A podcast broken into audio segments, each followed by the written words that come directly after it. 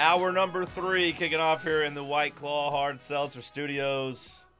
Last hour of the week as you start thinking about your weekend. No NBA this weekend. College basketball, center stage again. No football. First weekend with no football. When does the UFL start, Sam? Two weeks from now? Is that, is that coming up soon? I when know. I ask you, I don't actually think you know the answer, but it's like take the time to Google Yeah, it while I'm talking and then give me the answer. That way you seem smart, Sam.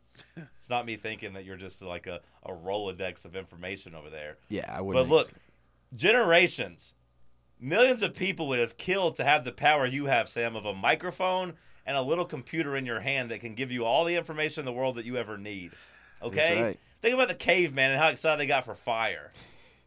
Imagine they're going to take out their little phone and just Googled how to make a fire or Googled something for delivery uh, to get fire delivered to them. March 30th. We got a while till the UFL.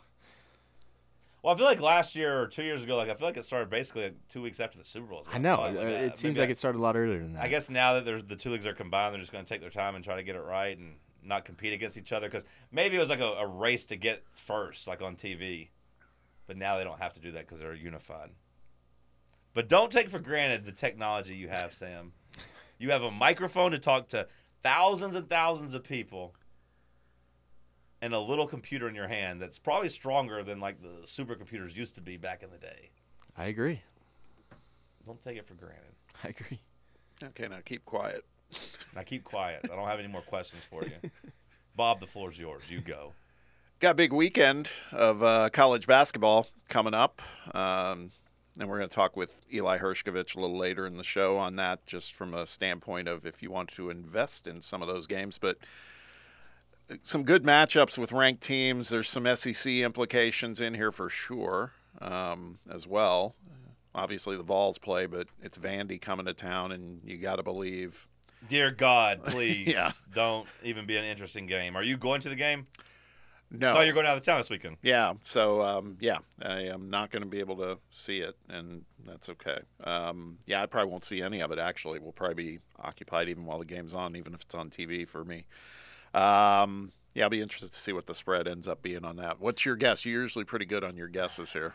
Yeah, I mean, I would think it's going to be like 16 and a half, 17, Yeah. if I was guessing. I mean, I haven't given that any thought and like looked because sometimes you know you can kind of there's kind of a formula, or at least in my head, I feel like there's a formula of like home and away and like where you rank in terms of like the metrics. You can kind of get an idea. I haven't looked at this, but I'm going to guess like 16 and a half, 17 points. Yeah. Yeah, that feels about right. I mean, again, that should be that should not be a game. Go ahead and lock me down. I'll, I'll make my guess. My official guess. I'll make it 18. I'm gonna go up a little bit because I think the perception of Tennessee at home and Vanderbilt. Like by the time like the bet, it might like open and then like get bet up. But I think it'll be 17 and a half to 18. 18 is my pick. So if Eli was calling this, he'd maybe call it like six possessions. Yeah, or- a six possession game. yes, Six like possession game, which leaves it perfectly ambiguous. To, is it th- are those three point possessions or two point possessions? I don't know, but it's a it's a six to ten possession game. However you look at it. There you go. Biggest game of the weekend, though, is um, number four Marquette at number one UConn, Big East headliner, and um, you know, uh, UConn's probably got some uh, unfinished business in their mind. They get they got swept in the regular season by Marquette last year. Now UConn had the last laugh winning the title, but um, that should be a great game. Uh, if you're Tennessee, you need to be rooting hard for Marquette. yes, because UConn is pretty much solidified their spot as a one seed. Marquette has jumped you in, in the two seed rankings. If Marquette wins against UConn, this game's at Marquette. no, it's at UConn. It's at UConn. Okay, so yeah, they went on the road. Definitely, like that's a that's a resume defining win, and that Yeah. pretty much locks them into a two seed, and that's one spot that you have to worry about. So like, you, you desperately need UConn to to win and hold serve here. I believe. Yeah, that's that's a good mention too. Uh, Palm's Jerry Palm's latest bracketology dropped last night and had the Vols still a two seed, but moving kind of down the two seed ladder, and they're now in his bracket paired in the East with UConn, which I don't love that. That would put you in what Boston, I believe. Yeah. Boston against UConn. That would be a pretty tough draw, but it's an easy it's an easy flight up there, I guess. At least it's not a terrible trip. Yeah. But yeah, like I don't want to play that UConn team. no, not at all. Um, I think a I saw Lunardi, I think, dropped Tennessee down to like the seven. He had him as an eight seed tie with North Carolina. I don't know who the hell proofreads his things because it was all over the place, but it looked like he had put Tennessee as the final two seed in his. yeah. He had them paired up, I believe, with uh, Purdue. Yeah. So, so, so what? I guess Palm has them as the second to last two seed, right? The seven seed, maybe. Yeah. So, um, a game that I, I I find could be interesting is Texas going to number three Houston. Texas, they're not ranked, but they do come out and, and play well on occasion. They they need a game like this, obviously, and um, Houston just keeps winning. I, don't, I just don't. Uh, again, we've talked about this. They're not sexy, but man, they play great D and they get just enough offense. It's a good team. Um, I can't imagine that that Texas team goes to Houston and wins. Maybe they can keep it close and give them a scare. Maybe that would be bad enough to like maybe take Houston out of the lock to be a one seed. Maybe that would at least put them back where they're having to fight for it because you know Palm pretty much said like, hey, Houston's about as close to locked in yeah, as possible. And of course, we already know Purdue and UConn, barring some epic collapse, both locked in as well. So Tennessee's one seed dreams quickly fading. I would agree. They need a good weekend, and also they need a good weekend when it comes to the SEC race. Like Kentucky goes to Auburn, and you're kind of needing Kentucky to help do you a favor. Yeah. You need Texas A&M, who beat your ass last week, to to maybe kind of get some of their magic back and at least give Alabama a scare at Tuscaloosa. But but a noon game, so like a 11 a.m. local start time for college basketball seems to be kind of an even playing field, especially whenever like Alabama wants to get out and run and go crazy. They maybe have a you know be a little bit hesitant to do that, or at least a little bit unable to. Maybe a little sleepy in the first half, at least. A 11 a.m. start, not clicking on all cylinders. Another team we've been keeping an eye on is uh, number five Arizona, and their game uh, tomorrow is against Arizona State, who's kind of a 500 team, but it's a rivalry game. It's in Tucson, so Arizona has home court advantage. But that's a game. Sometime you know, you never know. You never know. It could be a blowout, but Arizona State could sneak up and maybe knock them off, which would be another thing that could help Tennessee's cause. Yeah, great point. If Arizona lost that game, that would be I don't want to say a full seed dropper in, t- in terms of taking them from a two seed to a three seed, but like it, I feel like it would put Tennessee firmly ahead. Yeah. That would be the worst loss, I believe, of any like one or two seed, right? Like in terms of any contenders, like Yeah. that feels like by far the worst. Because Yeah. I mean, Tennessee's worst loss right now is South Carolina, which isn't great, but South Carolina is much, much, much better than Arizona State. Arizona State's hovering right around 500. Yeah. So we got to root for Bobby Hurley tomorrow, as much as I hate to say that. Um, You know what? We don't have to. We can just enjoy our Saturday night. well, that's true.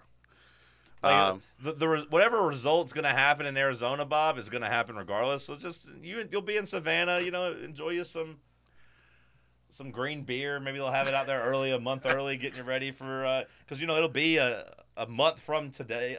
Like tomorrow, it'll be a month from then to St. Patrick's Day. So maybe they'll go ahead and get the ball rolling a little bit.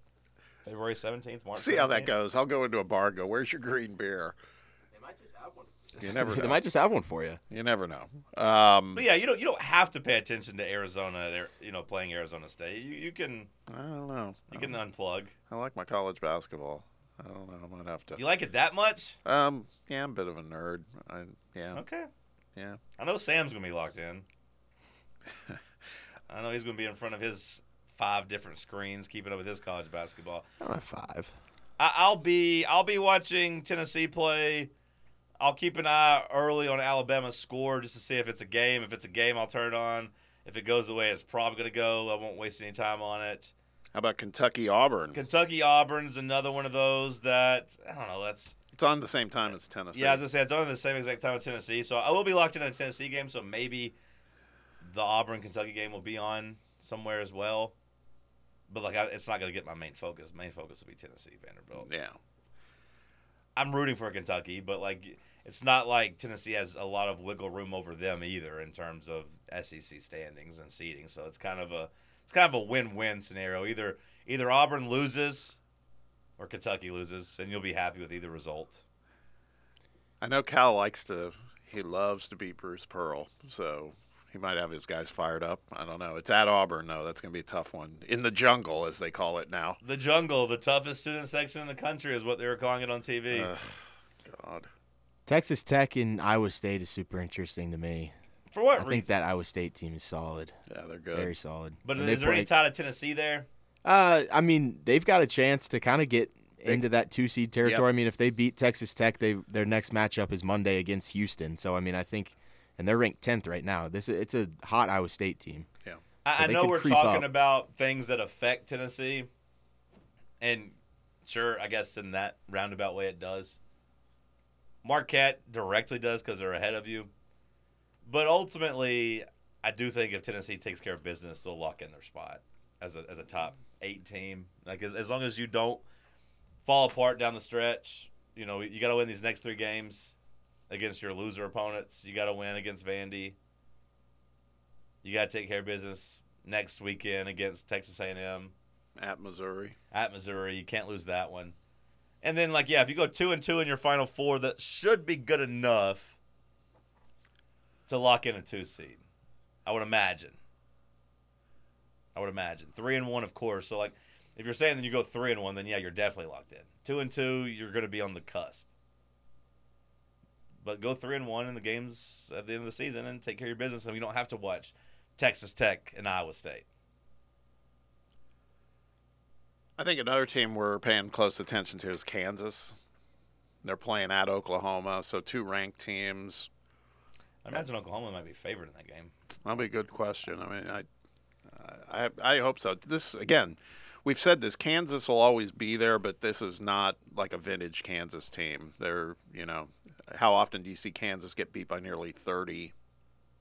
It, it was on the road, but still, they don't they don't lose like that. But they did the other night. So, and they're still in that two conversation. Frankly, uh, a little questionable in my mind. They're, you know, like again, just referring to Palms latest one, they're uh, they're ahead of Tennessee as a two seed. They're both two seeds, but they're the higher rated one at the moment. Really? Yeah, and that and what puzzles me is he made that he he gave that ranking after the Kansas loss and after Tennessee mopped up Arkansas. So Well, it, it was funny, and you know, I've talked about how I don't give a lot of energy to these updated seedings and stuff, just because there's still time for it to shake out, and it's going to change. But like, I did find it funny on Wednesday night. You know, Lunardi always puts out his guide to watch and like the implications, and it was like Tennessee can't move up or move down regardless of result. And I was like, well, that's weird. If you lose at Arkansas, you're going to move down. Tennessee wins by 30 and drops down two spots. Goes from six to eight. So you said we couldn't move up or move down. You win by 30, you move down two spots. So that, that's great. Kansas ahead of us is a little surprising. Okay, I guess. Yeah, All I, right. yeah, I, I was a little surprised by that, but um, but I, I think you may be right. Oklahoma, Oklahoma could be um, they could be favored in that. I mean, they've been playing they've they've been up and down this year, but they're uh, they're playing well, uh, well enough that they could they could take Kansas down. Hey, it's the premier basketball conference in college basketball, according to their commissioner. So Would you lock this in, Sam? Joe Lunardi's latest bracketology, and I, I know he's not a friend of the program, but when I Google men's bracketology, ESPN's first comes up. So send my my apologies to, to Jerry Palm, who is a friend of the program. But Sam, would you lock this in? Tennessee as a two seed in Charlotte, Colgate, and then the winner of Colorado State TCU. Kentucky or Iowa State would be your Sweet 16 opponent, most likely. And then at the top of the, the region is Purdue, and you would play them in Boston. Would you lock that in? Um, yeah, that seems pretty favorable, I guess, compared to probably the other regions. What would the other? What are the other two Uh, seeds so if, I, if you I switch guess? places with North Carolina, yeah, you're in Charlotte, you play Michigan State slash Boise State, South Carolina or Baylor. and then uh, UConn most likely you're going to play them in. Yeah. You're going to play them in Boston. I, I said Boston for Purdue. That was wrong. It was Detroit for Purdue. I'll, I'll I'll lock in Purdue's region. Yeah, I would take that 100% over the UConn one. Uh, Marquette plays Oklahoma or New Mexico. Don't want any part of New Mexico. The winner would get most likely either Texas Tech or Auburn, Okay. And then you would play Houston and Dallas. Yeah, I'm all good with locking in our region. Kansas right now would most likely play Utah State or Butler, Florida, Atlantic, or Alabama, and then play Arizona in LA. Perfectly fine. I think I would rather have the West. Like if you could tell me we could have the West, like I, Utah State or Butler, I don't, I don't know anything about those teams. I won't pretend to. But like Florida Atlantic or Alabama, I think Tennessee matches up great with Alabama, and I don't. I'm not impressed with that Florida Atlantic team. I know there'd be some demons there, but I, I'm not scared of Alabama. I think Tennessee is just a good matchup for them. And then Arizona, I think, is the weakest of the one seeds. I wouldn't really want to go to LA to watch it. Like it's a far trip, but I'd rather go to LA than Detroit in terms of just vibes. Go out and see my boy Cody. That'd be fun, yeah. Have him put me up in his, his shack. Let me sleep in the back of his car or something. Like, but like, yeah, I mean, I, of the one seeds, like, I, I would play rather play Arizona, I think, than anybody else. Really? I think I'd much rather play Purdue than Arizona. Really, Yeah. I mean, I, Really? yeah. I mean, Tennessee went toe to toe with Purdue. I just think the guard play of Arizona is a lot more of a mismatch for, for us than I don't know, playing. I- I think- Arizona's got no depth. That's the only thing. They And I- they, I- they don't. They're not. They have like six players. And I'm seeing Caleb Love going like four for twenty. but he loves to show up in the tournament. I know, but I'm also seeing him going four for twenty and like shooting them out of it. Now, he, I guess he could get hot. But I like, think we'd have a lot of problems with Oumar Ballo and Pelle Larsson, that combo. Yeah, I think that- our bigs that- would get into foul trouble with them. that white boy from Purdue is pretty good. What's his name, Bob? Oh, the Braden, white guard. Braden Smith. He's pretty good. I I think he's, He's- better than Caleb Love. He's he's he's starting to get mentioned in All American conversation. He's And, having like- that kind of year. I don't know about Edey versus Ballo or whatever, but like I'd be more annoyed. I guess I'd be more annoyed losing to Purdue, so maybe that'd be the tiebreaker. I'd rather play Arizona just for that reason. I am certain the team I would not want to play is UConn. Yeah. I mean, I am, they, I, that's out of all of these. Yeah, they that'd be a worry me the most. And Hurley just kind of seems like a jerk. I wouldn't want to lose to him. Yeah. He'd, he'd, he'd have me mad. And then whatever region has that second round matchup of maybe playing New Mexico State would suck. New Mexico. New New Mexico, Mexico. yeah, I'm sorry. Not, That, not that would be Mexico the one where you're matched up with Houston and Dallas, and yeah. like I wouldn't be afraid of Houston, but like doing it in Dallas, in Texas, of course, might might suck a little bit. Just of the cities, L.A., Dallas, Detroit, and Boston. Where do you hope Tennessee is at for the Elite Eight and Final Four, or the Sweet Sixteen, Elite Eight potential games? Um, I think Detroit. That's your number one pick, Yep. Sam. Detroit or Boston, yeah. I, I shied away from Boston just because, again, it's almost a certainty UConn could be there. U- UConn's gonna be there. It almost, yeah, they'll, they'll get that that spot. LA, the travel part of it, the time difference, all that stuff can mess with you. Oh yeah, I didn't even think about the time difference. You know, because typically uh, the time doesn't really matter for me. But hell, us doing a morning show if we're out at LA because I'd want to be out there for it. Uh, us doing a 4 a.m. radio show doesn't seem like a recipe for success. Live from her hotel room at 4 a.m. John, Bob, and Sam in the morning. I don't know. No Eli this week, and we had a cancellation. We'll talk some Tennessee baseball as they get set to kick off their season tonight.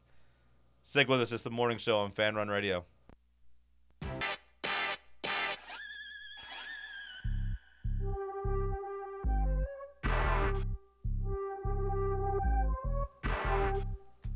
No weekend bet away. We kind of already previewed the weekend of college basketball anyway. Bob, anything you want to add to that before we move on from college basketball? No, um, no. I just think uh, the games are really starting to matter for everyone, and, and you. We both talked about the fact that Tennessee. I guess, at least as a fan, you you do a little more scoreboard watching with some of these other teams now, um, and just assume and plan on the fact that uh, our guys are going to take care of business at least these next few games. It's really critical that they do, and uh, maybe get a little help from some of the other teams. Can't, hard to believe we might root for Kentucky a little this weekend. Sam, what is your level of excitement for Tennessee baseball as we get set to have our first pitch tonight out in Texas? That's before college basketball tomorrow. The Vols, who, you know, I think whether or not Kirby Connell wanted to admit it, I think they have national championship aspirations. Like, I, I do think that's Tony Vitello's goal. I think it's realistic. I think Tennessee is one of the teams that is, is thinking that right now this team could go and win it all, you know, if everything breaks correctly. I'm not saying it's win it all or bust. My goal for the season, I want to be hosting a super regional, be a top eight team. If you host a super regional, you'll feel like you got a pretty good shot of making Omaha. That's kind of where I'm at before the season. Is that fair or foul? I think foul, foul ball. nice, nice, nice. Baseball mood, baby. Uh, I think that's absolutely fair, John. You know, I think this is a team, obviously coming off of Omaha last year and uh, a super talented team, and it's a program that Vitello's obviously been able to to rise to the top. And I think you're returning a lot of good guys, and you found that Vitello has really hit his stride in recruiting, and he's now hitting guys out of the transfer portal that are big name prospects in in that regard. And so I think now. Man, if Chase Burns just didn't transfer, I think this Tennessee team is probably regarded as, you know, maybe not the national title favorite, but I think one of, you know, the top national title contenders in the country. So you're losing a little bit, obviously, in Burns. That's a top five pick, maybe the number one pick in the draft after this year. But I think there is a ton of, of you know areas to be excited about for this team this year. Is there a football equivalent to like Chase Burns transferring, like, uh, in terms of a player that leaves and, and, and gets out of here? Because that is something that I think we move past pretty quickly, and I don't know if it's just the lack of the same care about the baseball program. I don't know if it's just the having more confidence in Tony Vitello to replace it and Frank Anderson to replace it. But I mean, like that was, like you said, maybe a top five pick, maybe the number one pick, just up and leaving. Who had been dominant for you and like had great moments in the postseason, and you know had gotten back to being maybe the best pitcher in the country outside of of Skenes, like maybe the best returning pitcher in the country. Yeah, I mean, obviously, kind of the whole thing that went down there was that the rumors was him and Frank Anderson kind of had some, you know, some relationship issues there, maybe. So, in terms of a comparison, I mean, man, it's like it's one of your best players leaving. To me, it feels like it would be. Is it like a starting quarterback leaving? Is it James Pearce leaving? I mean, like, yeah, I, I don't yeah. know. Like, no, I think 100. percent I mean, I, I think to me it would be like a like a Jalin Hyatt leaving after the Alabama game or something like that. After he scores five touchdowns, like I think it's So- a guy that established a ton of success at Tennessee. So Jalin Hyatt, just- maybe someone who had a good freshman year, showed flashes, had a disappointing sophomore year. So maybe he has the Alabama game at the end of his sophomore year, and then he leaves. Yeah, so I, that's a good question on trying to compare it. You Yeah. know, it's a big one. It's a huge loss, but I think I mean, he was kind of the face of the program as far as on the field, right? Like he was the sure, yeah. like last year he was kind of the guy. He's like, your I mean, spark guy. I mean, obviously that huge energy off the bench. The year you know, out before would be. Gilbert. You know, he was kind of the face, and Jordan Beck, like those guys, and then it kind of. You know, I guess you had Dollander last year too, but I mean, like Burns kind of passed Dollander in terms of, of, of fan appreciation. I think towards the end of the year. I have a college basketball comparison, and Okay. it's not a Tennessee player, but um, I think of like a Hunter Dickinson. Yeah, leaving that's a good one. Michigan. That's a good one. Leaving Michigan and going to Kansas with the notion that you're yeah, Wake Forest was really successful, Tennessee successful. You could argue. I think it obviously, as Sam said, there's more to it than just that about why he left, but it's going to a program that has just as good a chance to win it all. Um, and Okay. I don't know. That's the one that came to mind for me because in football, again, I didn't think of a Tennessee player, but I thought, I don't know, Caleb Williams, but Williams is like a number one draft pick. I don't know. I don't know if that's a fair one. Well, Burns Burns might be the number one draft pick. I mean, he's he's the best arm right now in baseball. I think Yeah. so. I, mean, I don't think that Caleb Williams is a bad one either. Um, Olivier Nkamhoua had he scored like thirty points in like the next two tournament games after the Duke game because I mean he dominated Duke, but imagine like if he scored like thirty points the next couple games, it takes you to the Final Four and leaves because I mean that's kind of what Burns did in terms of like being somebody that that helped get you to Omaha and then was dominant getting you an Omaha win. Now, of course, I know Nkamhoua's not that level, but he kind of had a similar thing where he balled out in the tournament against Duke, But then after the Florida Atlanta game, I'm like, all right, go ahead and go. Like you're still that guy. Never mind. Get out of here. Yeah. You're not going to be consistent enough. I think Dickinson's a good comparison, John. Yeah. Yeah. I mean Bob. Sorry. Okay, so yeah, I mean, like Chase Burns is gone, and I don't think anybody cares. You know, I, I didn't even really think to ask Kirby about that on yesterday or yesterday's show. Yeah, because like it's kind of an afterthought because I don't think Tennessee is necessarily crippled by it. No. Would you rather have him? Sure. Absolutely. Would you trust him to be a starter this year? I don't know. He wasn't a very good starter last year, so like he might just be better equipped to come out of the bullpen unless he's figured out a, another pitch because as a reliever you can get by with having two dominant pitches. Now I know against Stanford he threw in a third pitch out of nowhere and was really really good against them, but I don't know if I trust him as a starter.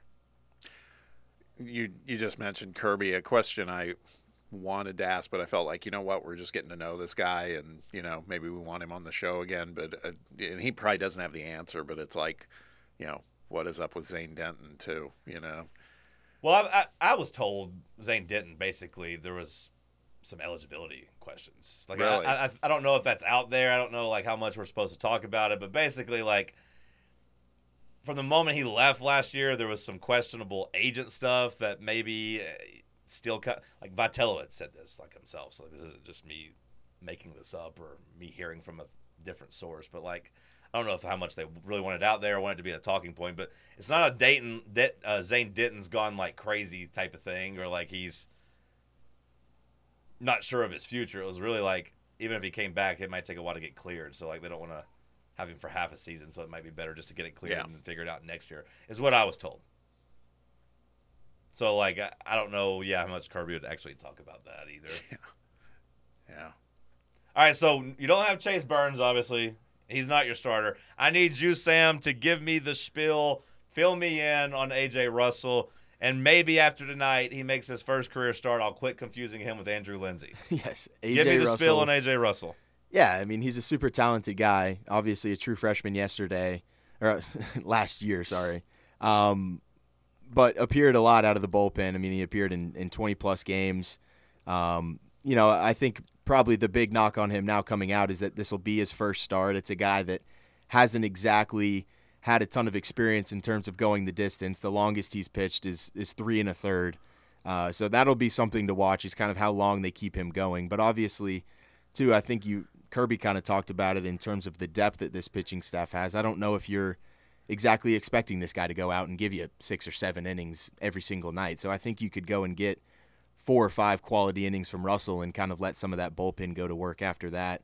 Uh, but it, he's a really talented kid, and I've heard that he's put on some weight in the offseason, a good 15 to 20 pounds. So I think you'll see his velocity go up, and he's a guy that is has had good command of his pitches. Uh, you know, since coming in as a freshman, so I think you'll continue to see that this year. Hold on, hold on, hold on, hold on.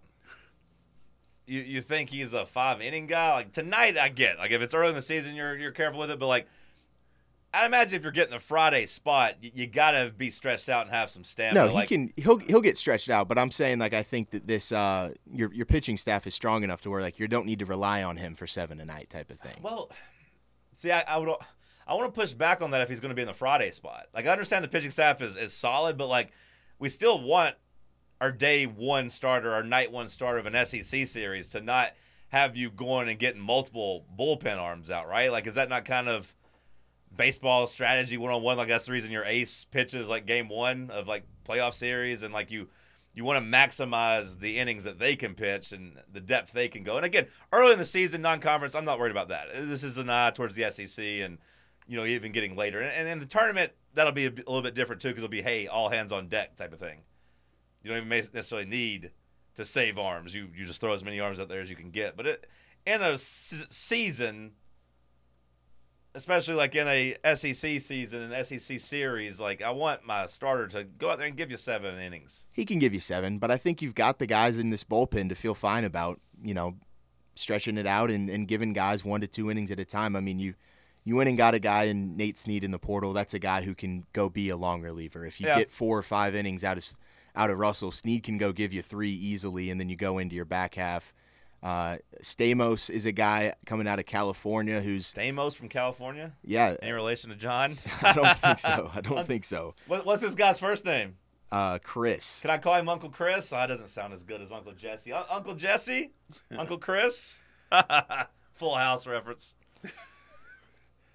I think you've got some long relievers though in this bullpen that can you can feel comfortable about not maybe getting a the long start out of a out of a guy maybe, but I think Russell will absolutely be able to stretch it for you, and I think they've asked him that kind of going into this season also. Yeah, I'm, I'm interested. I mean, I imagine everybody's going to kind of be on a pitch count. You're not going to have guys go too deep in these games. I, I don't know what the number will be, but maybe around 80 pitches. You, you don't want to get burned out too early. So, like, yeah, tonight, I guess the goal can you get to the sixth inning? Maybe that's the goal. Just get to the sixth inning. So get through five, maybe face. I get, uh, if you told me like he pitched five and a third and gave up two runs, I'd be like, okay, that's a good first start. I think that's my goal for him tonight. Is that fair? Yeah. Is that a realistic? Is that would you be happy with five and a third, two two giving up? I think you'd be I think you'd be perfectly fine with that. And I think you'd be fine with that just because of the talent that you've got kind of in that in that bullpen after that. I think that's kind of the main you might lose a little bit in terms of some some starter production, but I think you're you're a whole lot deeper in your bullpen this year. Yeah, and I mean maybe maybe college baseball is a little different. It's not as big of a grind in terms as comparing it to like Major League Baseball. Of course, you know you you don't throw your big guys during the week; they only throw once a week. So may, maybe the bullpen can be saved, and maybe a starter because I mean that's what we did in 2021, right? Like our Friday starter was a guy that pretty much only gave you five innings. I feel like a lot of the times. Yeah. So that was okay. And like you know, last year even you had Burns to be able to go three innings at you know at a time. Maybe there's somebody in there like you talked about. Was it who was the guy you said you brought in? Was it, was it Liam Spence? No, who would you say you brought in? Uh, AJ, Sne- or I'm sorry, Nate Snead. Snead, yeah. Yes. Liam Spence. Yeah, yeah, yeah. Used to play here years ago. Liam Spence did Yeah. used to play here. Yeah. Snead's a guy that's gotten a whole lot of uh, a whole lot of attention kind of throughout throughout the fall. And if you have three or four guys that are in contention for the Sunday spot, whoever doesn't get the Sunday spot is probably going to be in like a three or four inning relief role. Yeah.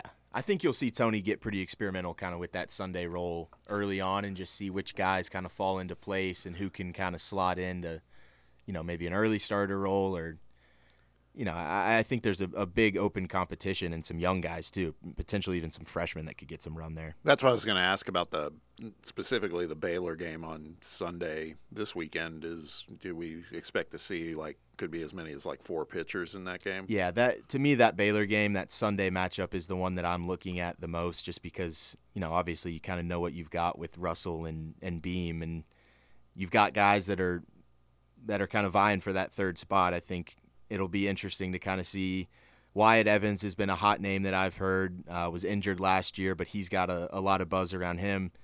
Uh, Zander Sechrist is a guy who's been around the program for a while, and you kind of know what you're getting out of him, so you might see him.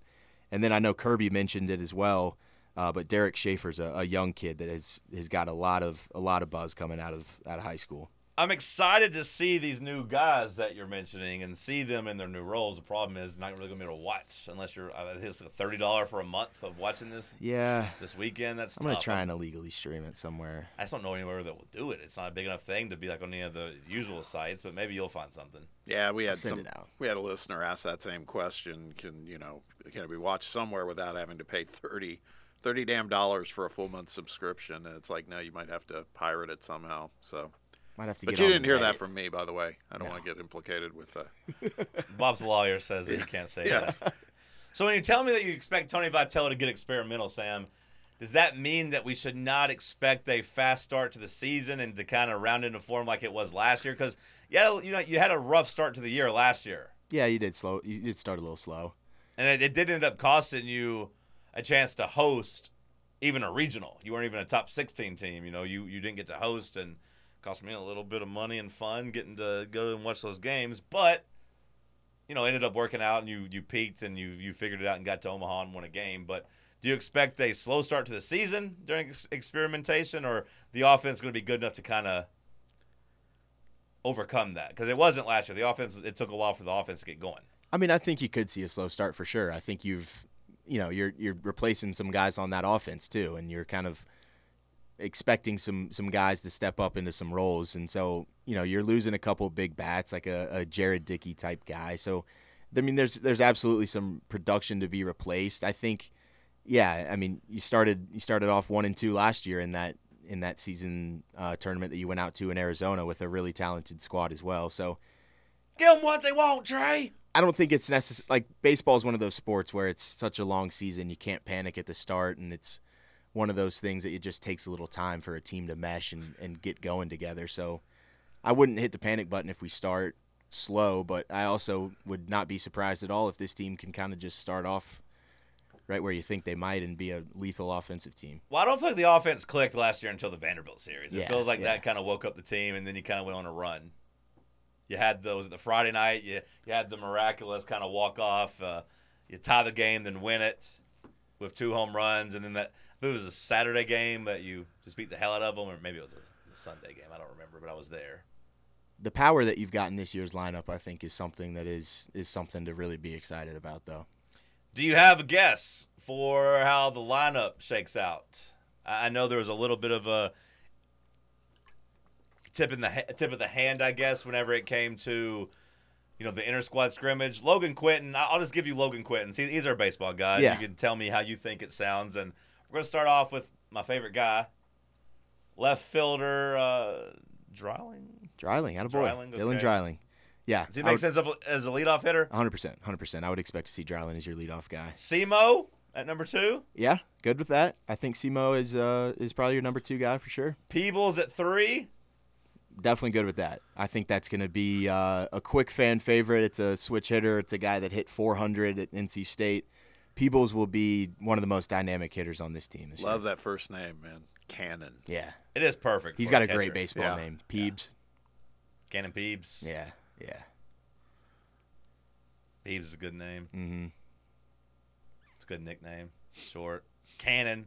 Throwing people out. I don't know if he's got a strong arm behind the plate. I mean, I don't know. I don't, I don't feel like he's good. If you're hit as good as he is, like I imagine, like you're going to have to He's- most likely find a different position for your pro prospects because Well, he'll be a good enough hitter that he'll probably stay at catcher. Honestly, Really? that's just a big enough premium. If you're a good hitter as a catcher and you're serviceable enough catching the ball, you'll. I just figured if you're a good hitter, high. they'd want to save your knees.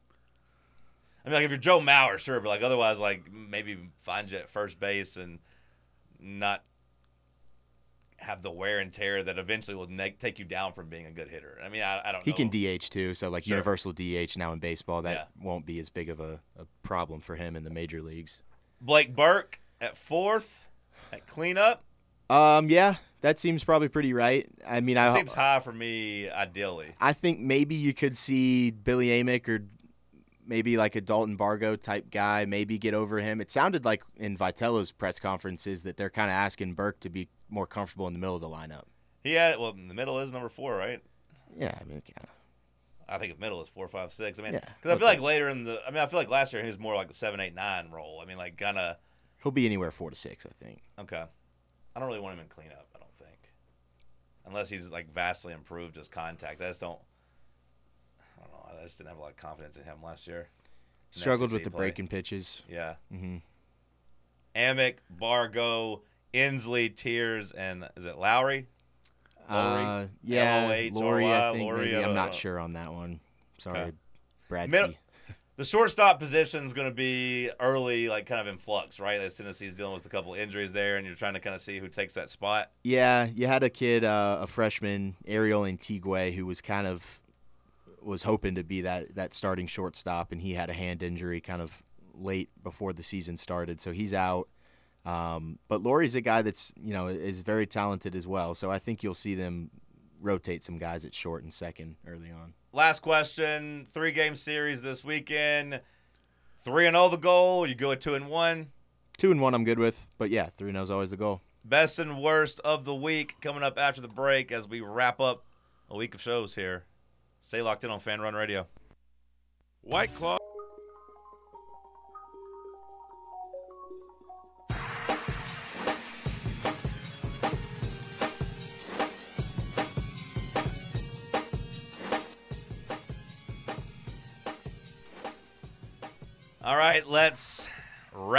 This week of shows with a little best and worst of the week. Bob, what do you got? I'm going to give you my best and then come back to the worst. Okay. But the best is, well, tied to something that could be worst of the week, but we're not going to dwell too much on it. Oh no, I think we got the best best. I think we got the same one. Uh oh. Oh no.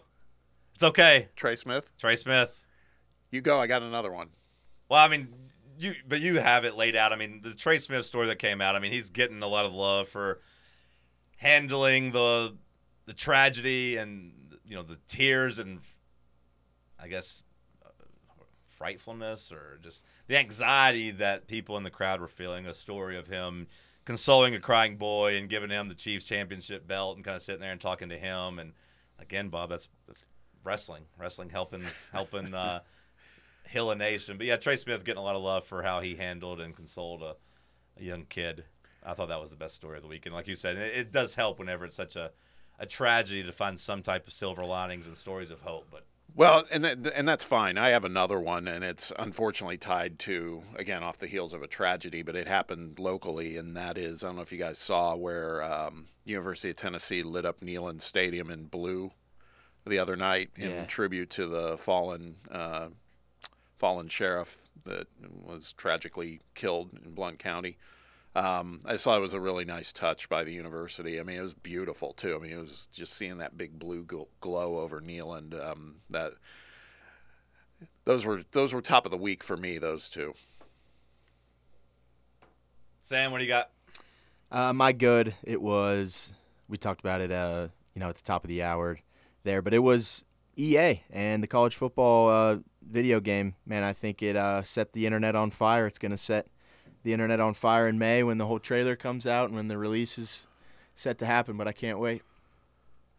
VOLS letters are in the uh, are in the new. Well, I in the saw everybody game. getting excited about that. You think they're going to do a game in 2024, Sam, and not have the accurate You know, the accurate stadium? maybe there? they started doing it so long ago that like were, they, were you before we worried put them that up. the Vols letters weren't going to make it? maybe. All the nerds on Twitter was like, "Oh my god, the letters! They got the letters. What did you think they were gonna have?" It's gonna look good, man. it It's gonna look good. They're gonna take it seriously. maybe they started building Neyland Stadium before we put those back up there, and they're like, "Oh, screw it, I don't want to go back in." I would we know imagine it's is not- lazy. I would imagine it's not that big of an ass to go in and add a couple letters. Hopefully. if, if they're gonna make this game, they're they're gonna do it right. They're gonna do it like, oh my god, the letters. They got the jumbotron. oh my god, they're smoky. Well, look at the Power T. They got the checkerboards right in the end zone. Oh my god. My college football game. also, shout out to Caitlin Clark. She set a record. She's probably the best of the week, best of the last couple of years when it comes to college basketball. What about your worst of the week, Bob? Oh my god. I think the worst of the week is, and I think it's tied to um, again Super Bowl, but I want to be, and he's a fabulous player. I want to be done hearing about Travis Kelce for a little bit. Okay, just um, it feels like the guy is absolutely under a microscope now. I mean, it's it's unbelievable. You know, It- it- they win the Super Bowl title. There's a lot of you know stuff bouncing around about his confrontation on the sidelines with Andy Reid. They're still talking about that. Andy Reid's like, I didn't think it was a big deal. Um, it should be between those two, but it's you know obviously on camera. He, he was drunk at the Chiefs' victory celebration, and of course some really tragic stuff happened after that. But uh, you know Tom Brady was drunk at the Bucks Super Bowl celebration a couple of years ago, and I don't feel he got nearly the heat that Kelce got. All it speaks to me on is we got to get Travis Kelce out of the spotlight for a little bit. I'm just I'm exhausted hearing about anything tied to Travis Kelce, Taylor Swift, all of that. I'm just just done with it for a while. So That's that how the celebrity cycle works. We love you, and then we're like, okay, we're tired of you. You got to go away for a little bit. yeah, I'm That- telling you, Glen Powell, be careful. it's gonna be you next, buddy. You keep popping up in these damn movies. Although I gotta say, I saw Jeff Goldblum at the actual Super Bowl, and they showed him on the jumbotron, and he got up and did like a heart sign, like it was like, "Oh, I love you guys, thanks," and everyone cheered him. And you know, I said there was too much of him in the Super Bowl commercials, but he looked happy to be recognized at the Super Bowl. So You know, they, they they did like a juxtaposition of like they were showing Leo Leonardo DiCaprio and he was like on his phone and rubbing his nose. I don't know why he was rubbing his nose. I don't know what they were doing up in that press box. I'm not making any allegations, but he never looks up from his phone and rubbing his nose. And they went to Jeff Goldblum, who looks up and is like, "Oh, oh my God, it's me on the jumbotron. Hey guys, heart, love you guys. Oh, it's cool. My worst of the weekend, or worst of the week, excuse me. Uh, NBA drama. I don't think they should have arrested Isaiah Stewart, beef stew, for punching a player in the locker in, in the hallway. They're players. Settle that without actually getting arrested. I think you should have different rules in sports. As long as you don't take a skate and stab somebody with it. He said it was a soft punch too. He said, he said it was soft. Uh, whoever Or got he- hit, I can't remember. Who, I, I don't know who got hit, but he Why said are it you was a calling the soft punch. police then? and then also our, our boy Grant Williams is, is in it as well. Him and the Mavericks taking shots at each other. He was kind of doing veiled shots where it was like, hey, yeah, it's nice to play on a team where everybody gets to touch the ball. Feels good to get to shoot. And then people from the Mavericks fired back, and uh, according to ESPN's uh, Tim McMahon, I would say one of the ways that Grant Williams rubbed people the wrong way, the yap, yap, yapping. Obviously, that's kind of part of it with him, which is charmingly obnoxious if he's productive, and it's grating when he's not. But he didn't report in good shape, and Grant Williams not in good shape is not a good defender. So they're basically like, yeah, Grant Williams was fat and talked too much. He got fired for being fat and yappy. You can't be fat and yappy. You got to be one of the two. Or you can't be bad, fat, and yappy. Maybe he could be fat and yappy if he could still play, but he wasn't playing good enough to be fat and yappy. Sam, you got a worst of the week? Uh, it was the uh, NFL Super Bowl mic'd up for the Niners. Oh, Um, yeah. Yeah, that's George. Kittle. There was a there was a clip of him and George Karlaftis blocking each other, and then the fumble happens. He goes, "Oh, hey, George," and then George Karlaftis just jives on the ball. Yeah, yeah, I, I heard It that. just too. it just encapsulated perfectly how unprepared the Niners were compared to the Chiefs. I, I saw that, but also I thought that might have been piling on because my man George Kittle, who I do like, and he was my favorite player a couple years ago in terms of non-Titans, he did blow that guy like five yards off the ball. Sure, but he got the ball. Well, I know, but he doesn't have eyes in the back of his head, Sam. He's blocking, he's finishing the block. You're not supposed to turn around and look. Like, you keep blocking, you keep blocking, and the ball just happened to fall out right behind him. Now, it's a bad look. It's bad luck for him, especially with the hey George moment in there. But, like, he blew the guy five yards off the ball. He was blocking. It's not his fault Christian McCaffrey can't hold on to the damn ball.